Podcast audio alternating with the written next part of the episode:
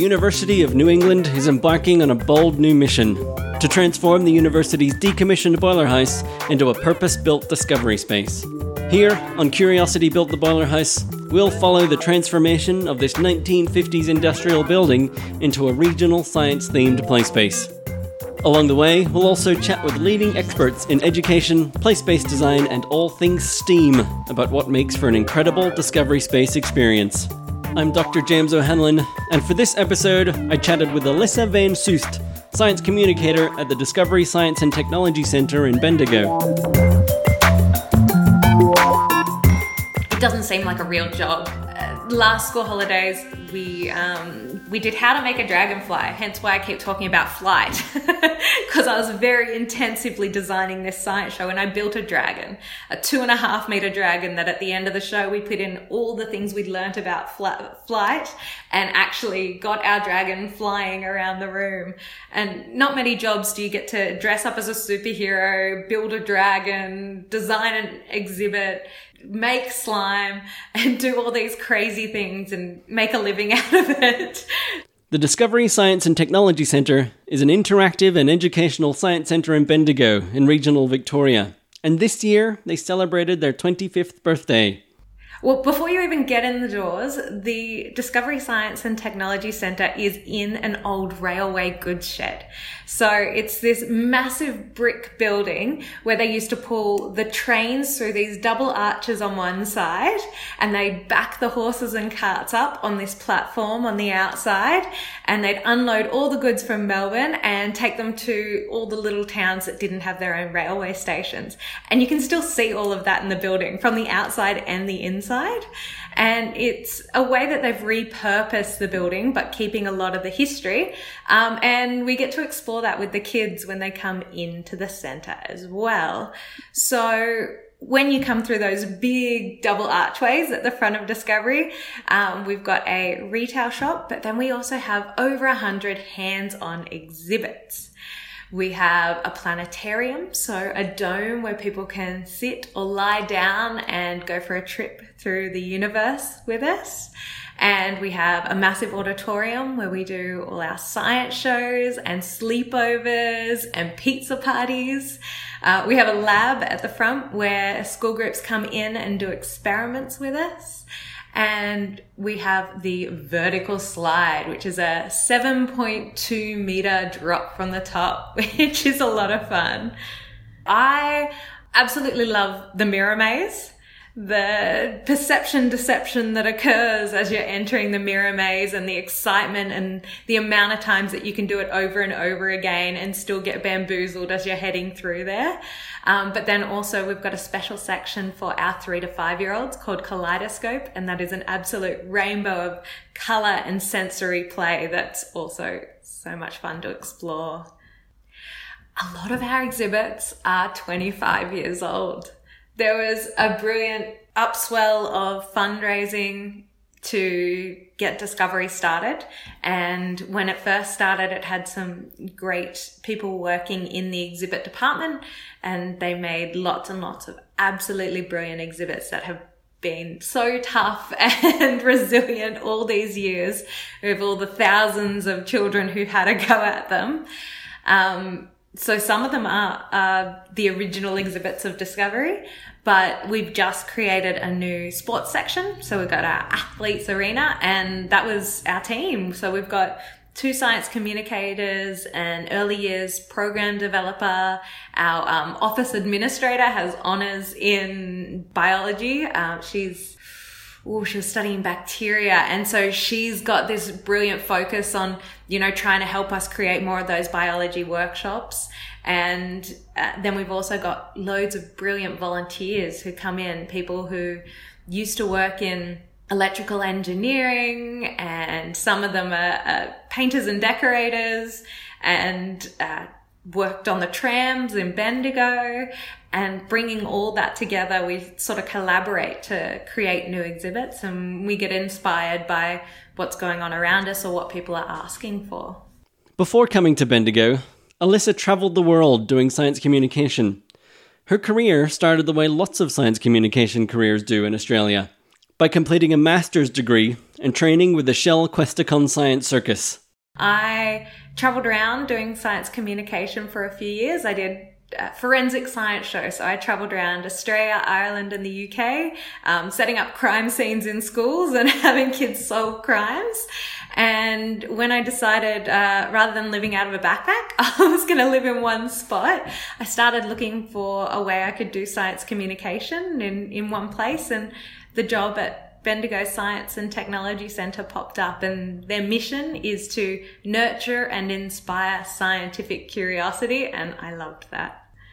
It's the Shell Questacon Science Circus that actually got me into science communication. When I was in year 11, I did this science camp. Yes, I was a nerd. Uh, for two weeks of my summer holidays, I went to um, the Australian National University to a science camp, and you basically get to go meet all these different scientists in different careers. And one of the most exciting ones that I saw was the science communication students, the circus students.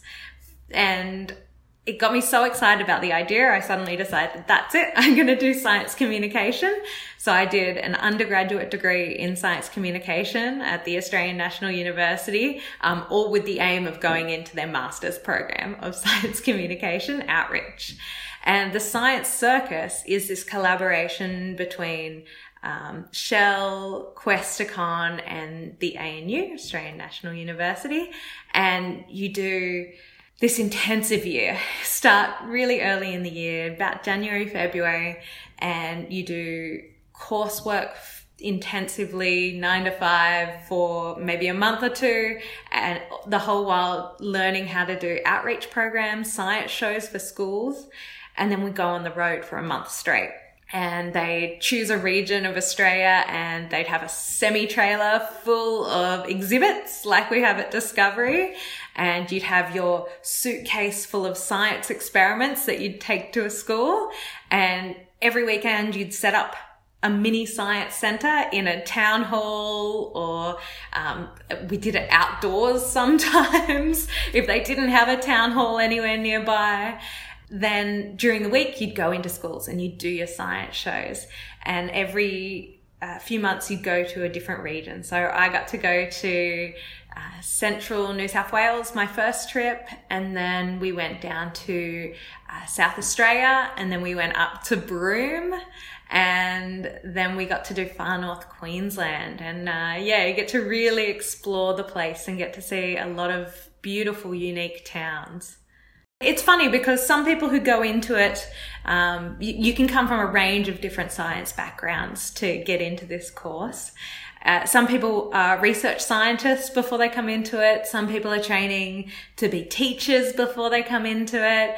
Uh, some people, you know, do biology, geology. Some people are chemists, physicists all different backgrounds and they all come together and do this really intensive science communication outreach program for one year. And then some of them filter back to the career paths that they were originally on, but some people make a massive shift after doing it and uh, end up doing science communication full time. And yeah, it's, it's unusual, but I definitely loved my time in the circus, as we generally tend to call it. I uh, wanted to be a vet when I was a kid. So when I was 13, I started lo- volunteering at our local veterinary practice. And after about six months, they gave me a job there. And I was working at the veterinary practice all the way through high school. I was so convinced I wanted to be a vet. And then I heard about science communication. I'm like, I could still do things with animals if I went into science communication. I actually uh, was looking at working at a zoo before I came to Discovery. I had an interview for a, a zoo job. I was like, that would be a great way to combine science communication and my love of biology. Um, but we're pretty lucky at Discovery. We've got this great mini beast section. So we've got lots of insects and arachnids and things that we can explore there. And we're trying to work out how to do a few more biology workshops, which are a little bit trickier than, than your chemistry and your physics. When chatting with Alyssa, I was curious about Bendigo itself and what it means for a regional town like Bendigo to have their own interactive science centre.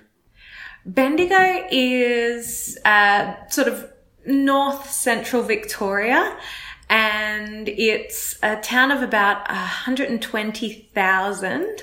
Um, so it's not it's not a teeny tiny town, but it's got a very rich history. So it's got the gold mine history. It's got a lot of um, Chinese history and it really loves to celebrate that history.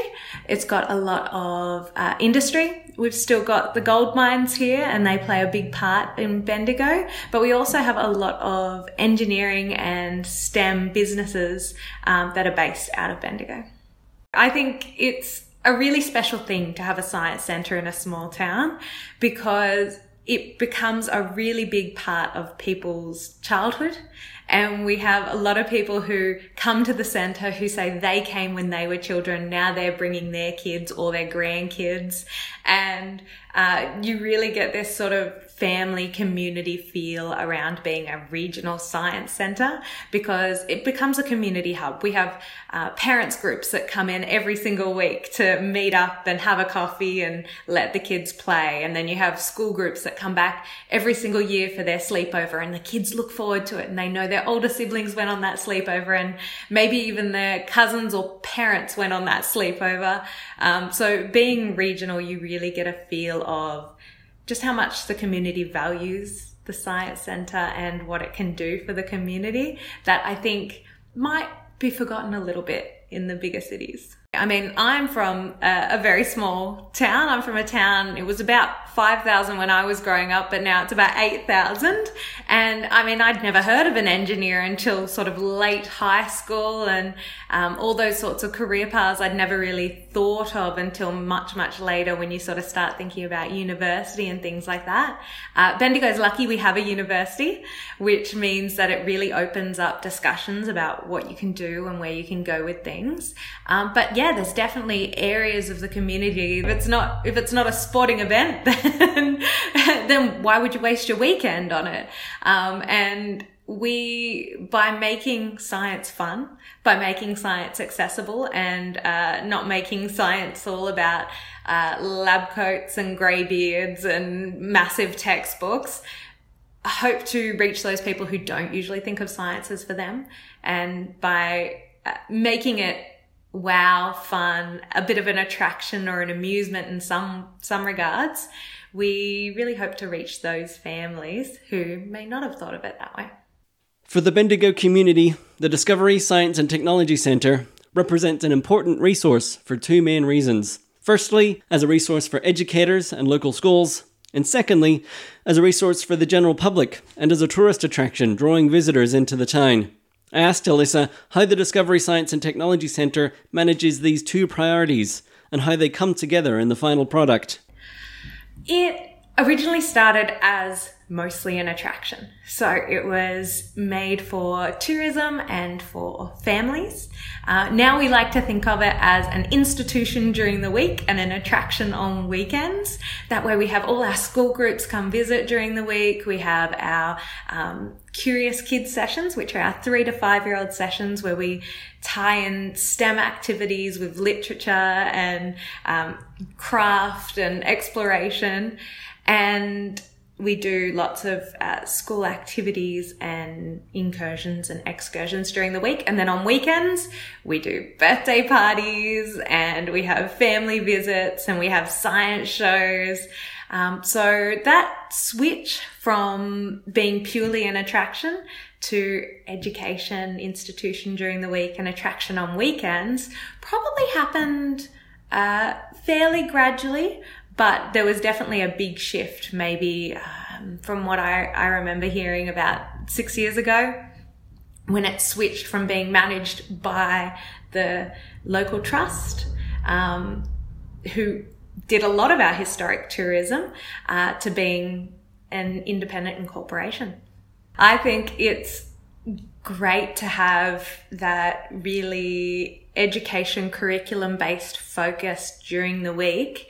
Um, but, you know, working with schools, working with class, that is uh, one way of thinking about education, but working with families is a totally different way of getting that education message in, in a way that it becomes less, this is science is schoolwork and fun is fun on weekends we get to blend those and we get to make it obvious to not just the kids but their families that doing science, technology, engineering, maths, arts, combining it all together is something that you can do uh, all throughout your life and all throughout the day. And you don't have to be, you know, a genius to do those things. You just have to have the passion and the curiosity. I wanted to ask Alyssa, as a professional science communicator, how important is it that people walk away from the activities she runs with some sort of science literacy and the ability to understand a complex scientific topic? I don't know. I don't, I don't think about it as science literacy. I think about it as inspiring that curiosity. We say to parents, teachers, the kids themselves, to be a scientist, you need to do three things. You need to ask a question, you need to have a guess, and then you need to test. And while we're testing, we don't just do it, we like to observe. So we look, listen, feel, smell, Sometimes we get to taste, not always when you're in the lab. Probably best not to do it when you're out on the floor. But it, um, yeah, it, it makes it a little bit more accessible. And I think if you're asking those questions, having a guess and testing, then that's, that's science literacy for me. That's having a go. I think I love inquiry based learning because it lets them lead. And when, when a child gets to lead, suddenly you see this spark of excitement. And when they're doing it in a group, they can really bounce off each other as they go. And it suddenly doesn't become about the answers.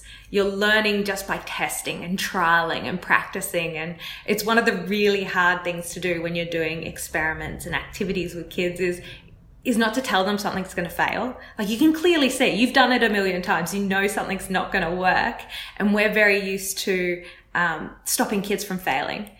But one of the great things that happen when you fail is that you learn, you innovate, you try something new and getting to do that, get hands on and have to solve something that's right in front of you.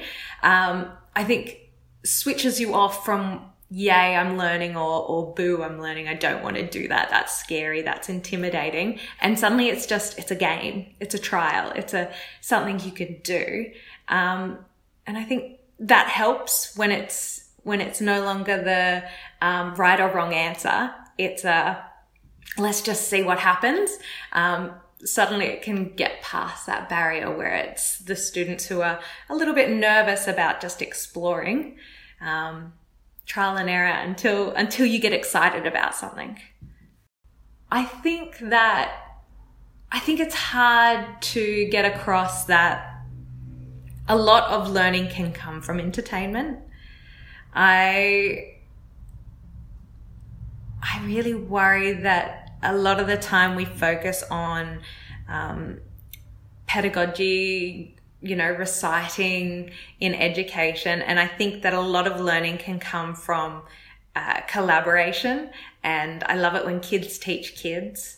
When one kid has discovered something and are so excited to share what they know with others that suddenly they become the teacher and they want to learn more so that they can teach more and it really empowers them to do things. And that's that's not anything they're going to get out of a book. And that's really, really hard to test on an exam. And I do definitely find it tricky when we're, we're running professional development sessions for teachers and they say, great, now how do you test? What, what mark can I give them out of this? And I'm like, well, a lot of the, the testing and the marks are going to be anecdotal. it's going to be what they were doing rather than ticking a box that they, you know, they were able to get one plus one is two at the end of it. Um, but you can see that a kid who originally didn't know the concepts of aerodynamics suddenly is creating paper planes and experimenting with things and getting more lift and creating ways of getting new thrust and working on the drag and they may not initially from experimenting know the terms that they're meant to be using, but through that play and exploration, they are learning a lot. So yes, I do find that that dynamic of education and entertainment tricky, but I think the switch is less about balancing you know, less ed- entertainment for more education and more changing the way we look at education. Science and experimenting are all about pushing your own boundaries and questioning your expectations.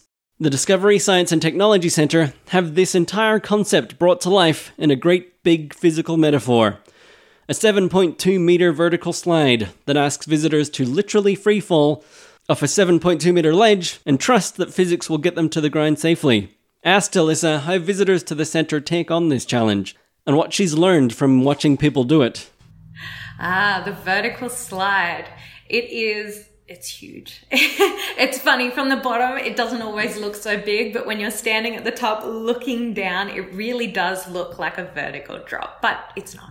It's an angle. And uh, what we often use it to explore is we, we look at friction and gravity, and we're exploring a lot of the forces in physics.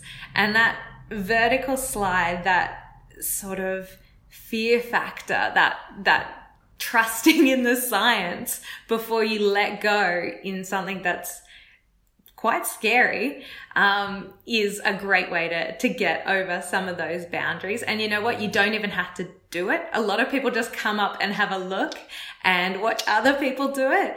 And I think that is a valuable lesson as well, that you can understand all the science. Um, but you also have to trust your instincts and and do what feels right for you. So just because someone tells you it's fine, you've got to experiment and see what works for you. And I love the vertical slide because it is this massive big incline. And kids walk all the way to the top and there's a lot of anticipation and a lot of practice of the right processes before you go up there. You know you got to cross your arms and put your chin on your chest before you let go and you get all the way to the top, you sit on the edge, you hold that bar, you lower yourself down so you are dangling from a bar. It looks like a 7.2 meter vertical drop. And then when you let go, you fall for less than a second before you're actually sliding. It's so funny because you can have people who have done it a million times and then get up there one day and just go, no, I can't do it today. And then you'll have other people who you know, try a million times and suddenly one day it clicks for them. Um, some people who never want to do it, happy just to have a look at other people doing it. Um, but one of my favorites was we had an adult who uh, came up the top of the slide and they were telling us about like their skydiving and you know how they love bungee jumping and they got up there and they're like, I can't do it. I can see the ground and nothing's holding on to me. I'm the one who has to let go. And and there's no parachute and there's no rope holding on to me. I can't, I can't just let go. so yeah, it's, it's very different for everyone. And sometimes you find that when they're really little, they don't know to be afraid. So we do have an age limit. You've got to be at least five years old to have a go on the vertical slide. And sometimes those little ones just have no fear because their parents have told them that it's safe and they trust them absolutely. And so they will just do it. And sometimes as an adult, your mind starts working a little too fast. like all science centres across the country, the Discovery Science and Technology Centre had to close its doors last year. And being in Victoria, and only a couple of hours' drive from Melbourne, this meant closing for most of the year. When we recorded this interview late last year, the centre still hadn't opened to the public. I asked Alyssa how they've had to change their activities and what this means for them moving forward. It has been a very strange year. Um, yeah, back in March, we had to close the doors and we had I think it was about four months where we couldn't open the doors at all. We got two weeks of doors open for one school holidays and then everything got locked down again and we're still not open back to the public. Um, but as the minute lockdown began and families were having to homeschool their kids, we were getting messages from people about you know what can we do? How do we do this? What do we how do we keep our kids entertained? Particularly when people couldn't go to the shops or when they were going to the shops a lot of the resources that they were looking for weren't there because people were buying things out. So we very quickly switched to online workshops. And it was really intimidating at first when you're used to feeding off the energy in the room, having people right there asking questions and doing the experiments and saying, but what if I add more? Being able to hand them the ingredients so they can add more and see what happens is really great. But what we learnt is that by switching to online, doing online live workshops, we were able, able to learn names. We were able to see their experiments right in front of them. If you've got a room full of 60 kids, it's very hard to get around to everyone's desk to see what's happening with their experiment at the exact same time to see if there's a reason something's not working for them. On my screen in front of me, I can see those 60 experiments all at once and see exactly who's doing something strange that's not going to work for the experiment. And then you also get the added bonus of everyone has different things at home. So you may say, um, okay, guys, we're going to do an experiment we need citric acid. And the stores run out of citric acid because everyone's gone and bought it. So people are like, so I'm going to use a lemon. I'm going to use a lime. I'm going to use an orange. I'm going to see if I can do it with something with vinegar. So it doesn't work as well doesn't work. totally different. But then you're getting a variety, you're getting more experiments occurring and you're getting lots of different results right there. So while we definitely miss having the face to face and we can't do the hands on exhibits right now, having that online workshop has been a really fun new way of doing things. We've been really lucky. We have gotten a grant from the Department of Education and Training and they have given us money to continue doing these online workshops for schools. And we've actually already got schools signing up to our online program. So even though the students are now back in the classroom for us, uh, there's lots of schools that there are teachers who don't feel comfortable or confident in teaching science. And having someone who can be there on the screen, uh, answering the kids' questions, doing experiments with them, once a week for an hour and a half a week is an amazing resource that these little schools of 5, 10, 15 kids in the whole school would never have been able to access. So, and it can also really help boost the teacher's confidence because they can see that the experiments we're doing aren't scary and big and hard and that the kids can do it and that they can do it along with us as well and that it can spark ideas for them to continue afterwards.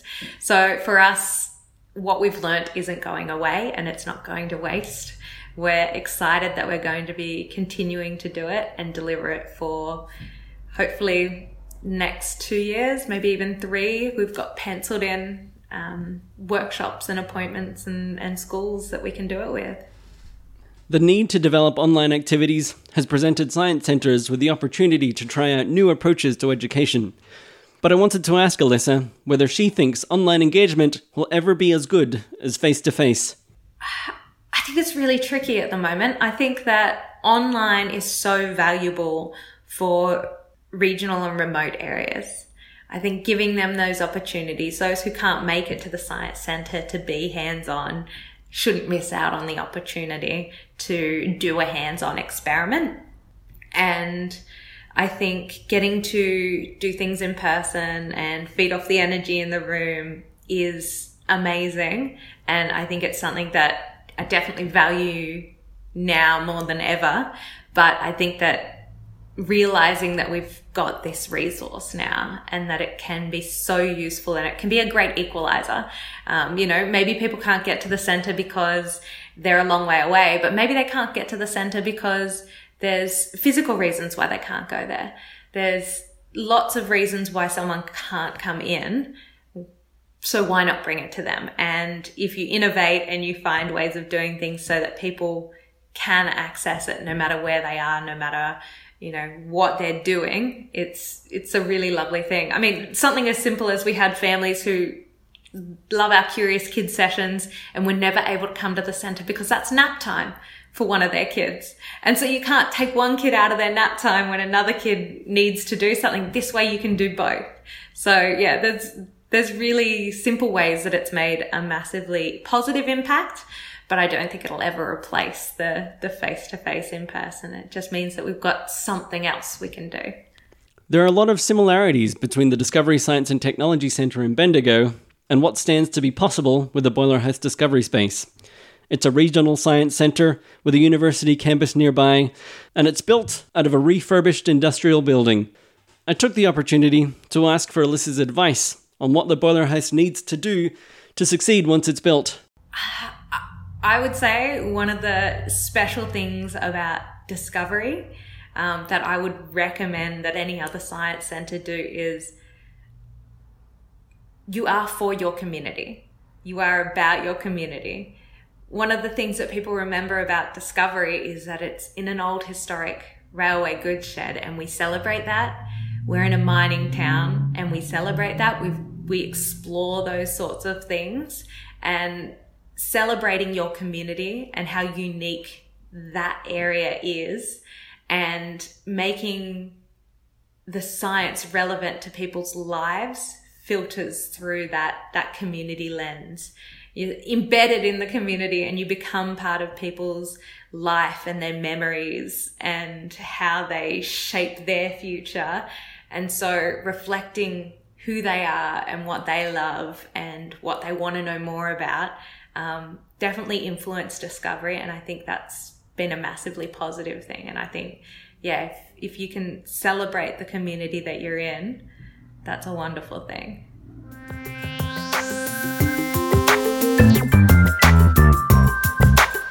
To find out more about the Discovery Science and Technology Centre, visit their website discovery.asn.au. This podcast is recorded on Anaiwan country and has been brought to you by the University of New England. To find out more about the Boiler House Discovery Space, visit uneboilerhouse.org.au. Thanks for listening. We'll see you here next time on Curiosity Built the Boiler House.